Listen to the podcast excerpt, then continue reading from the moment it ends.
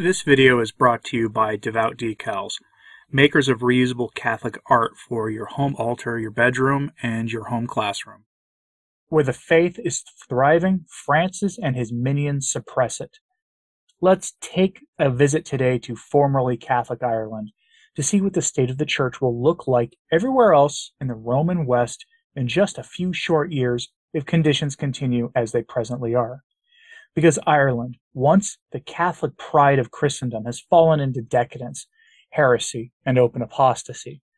Ireland, where the faith should always be preserved, has all but abandoned the faith. And in reality, Ireland is just ahead of the curve. It's just where the rest of the church in the West is headed. Off the cliffs, diving off those famous Irish mass rocks into the choppy sea that is the reward for heresy. Headline from IrishCatholic.com Young priests hurt by rigid stereotype in synodal report. Ireland isn't exactly a country that can afford to alienate its few young priests, who would be stretched thin and severely overworked, except for the bigger problem that the Irish bishops refuse to really address the collapse of the faith in Ireland. The article describes the reaction of the priests to the recent Irish synodal report denigrating the young priests in this way. Quote, Young Irish priests have expressed their hurt at being characterized as quote unquote rigid in the National Synodal Synthesis sent to Rome recently. The synthesis, which identified key themes emerging from the nationwide consultation, made one mention of younger priests, saying, quote, Participants were concerned that younger priests are very rigid in their thinking. Father David Vard said, I think if people see a young man who is in love with the church it's almost seen as a negative thing. End quote. Let's be honest, though, folks. That description of traditionally minded young priests could have come out of any synodal document in the United States.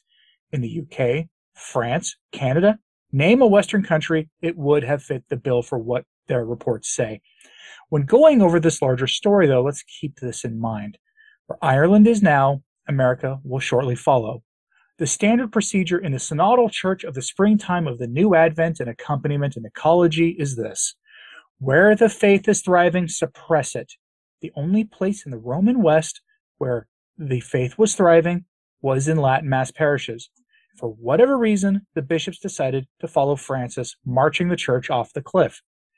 There was one place in Ireland where the church was thriving Cork, where Latin Masses were relatively plentiful and the parishes were packed and they skewed towards younger people. You can guess what came next. From Catholic Arena, we get the story. Headline Wildly popular Latin Mass suppressed in Cork. Ireland is a microcosm of the crisis in the church and the collapse of faith in Christendom. Where Ireland is now the US, Canada, and most of the West will be in just a few short years, if things continue as they are.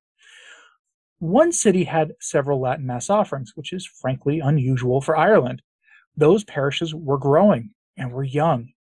It was obvious that what should be done. And if you thought I was going to say foster vocations, have more reverent Novus Ordo masses and plenty of traditional Latin mass offerings, no, that'd be silly. What was the obvious thing to do to the bishop was to squash the Latin mass in his diocese. How very Bergoglian of him. From the article, quote, Cork City has been blessed to see not one, not two, but three traditional masses flourishing in the city. Saints Peter and Paul's, a diocesan church, has been a hub for new and old Latin Mass devotees over the past few years.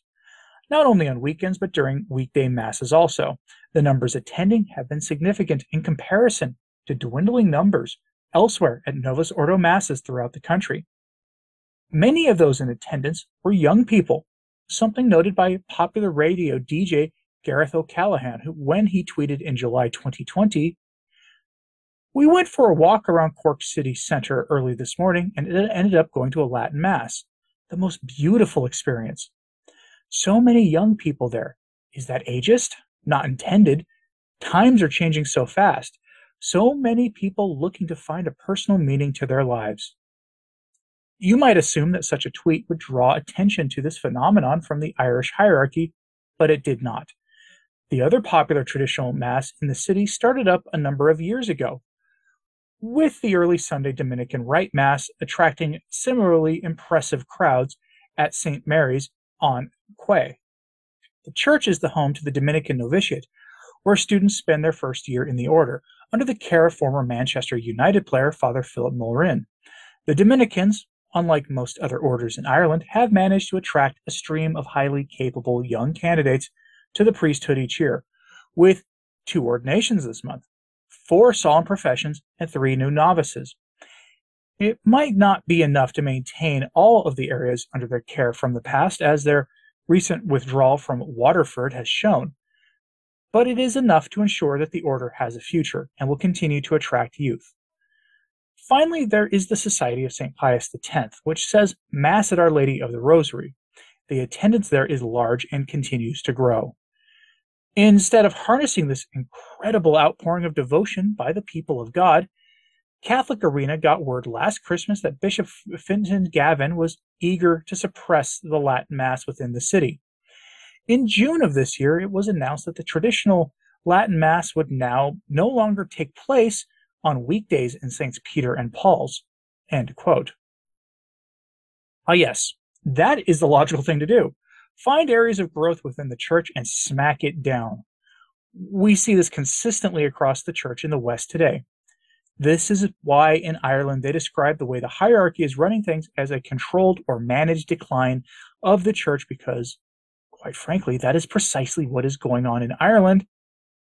And that is what is going on in any diocese, anywhere where parishes are closed, parishes are consolidated, and most of the pews are empty.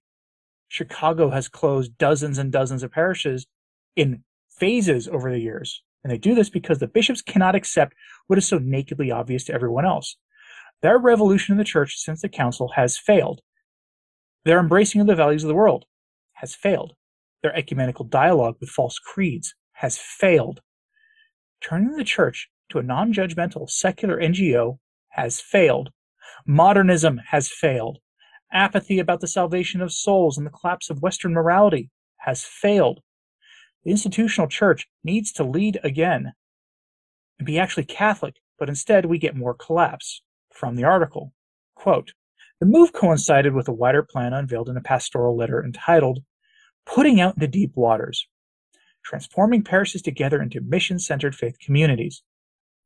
The bishop explained the rationale behind a large scale series of personnel changes and parish families by writing People have often said to me, You have a very difficult job ahead of you, bishop. A system that served well in the past is crumbling. Astute. The next lines, however, seem ironic. In the past, the local community was also the faith community, where going to Mass was the place where you met everyone, young and old. Many parents and grandparents now express sadness that their own children no longer practice their faith or seem interested in church matters. Many lamented the fact that large numbers of our young people are not present in our churches on Sundays. At the recent Connect event in UCC for young adults, aged 18 to 35, what a wonderful definition of young adult, by the way, 35, come on. The loudest message of these young adults was how isolated and alone they feel at times at Sunday Mass because most of the people there are, quote, much older. Perhaps Bishop Gavin didn't read Gareth O'Callaghan's tweets, but the truth is clear. Traditional masses are the only places in the Irish church where a consistent presence of young people is to be found, apart from perhaps at Polish masses. Bishop Gavin's letter continues Our diocese will give thanks for the ordination of one young man who will serve in our diocese. However, during this summer, 12 of our priests will step aside from their former responsibilities. While a small number will continue to help out as assistant priests, most have understandably decided they would prefer to retire fully from their appointments. In addition, a number of religious provincials are recalling priests to their orders this summer and will not be in a position to replace them. It is important to be aware that this picture is not unique to our diocese, but is replicated throughout Ireland, Europe, and indeed in most parts of the Western world.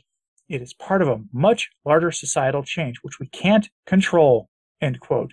You can combat it by spreading the gospel. But instead, they're blaming the problem on something other than themselves and their theological ideology. What wonderful hands we're in, right? But we see this all too often. The modernist prelates are either in abject denial about the cause of our problems or they just assume that collapse is inevitable and that a smaller, non judgmental church will be better one, than one that is rigid, stands against the world, but is growing. They traded the identifiably Catholic every way imaginable for the false gospel of the world, and they will not back down from their submission to it. But to give you an idea of where all of this nonsense comes from, I'm going to take you back to something I showed you before a few days ago, and it's this tweet here from Catholic Sat, where it shows Pope Francis speaking to men and women, religious and priests in Kazakhstan, where he's sitting here talking openly about how we need to, quote, make room for the laity and reject forms of rigidity and other things that suffocate the faith in his own mind. That's where this comes from. Remember, the vast majority of Catholics adore Pope Francis. The vast majority of Catholics have this belief that the Roman pontiff is an oracle sent from heaven. Most of them don't question the validity of Francis, his elevation, the things he does.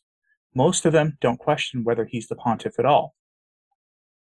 Most of them just accept what he says because they believe that one, he's Pope, and two, that to be infallible means that literally every single thing he says and does is right.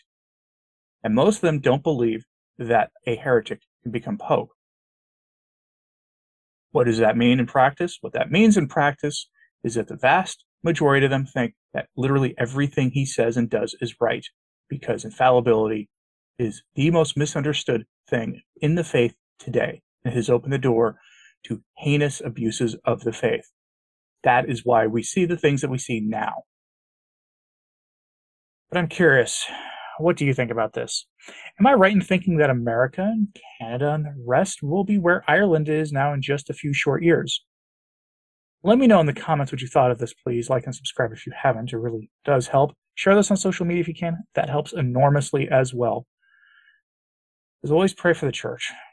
I'm Anthony Stine. Ave Maria.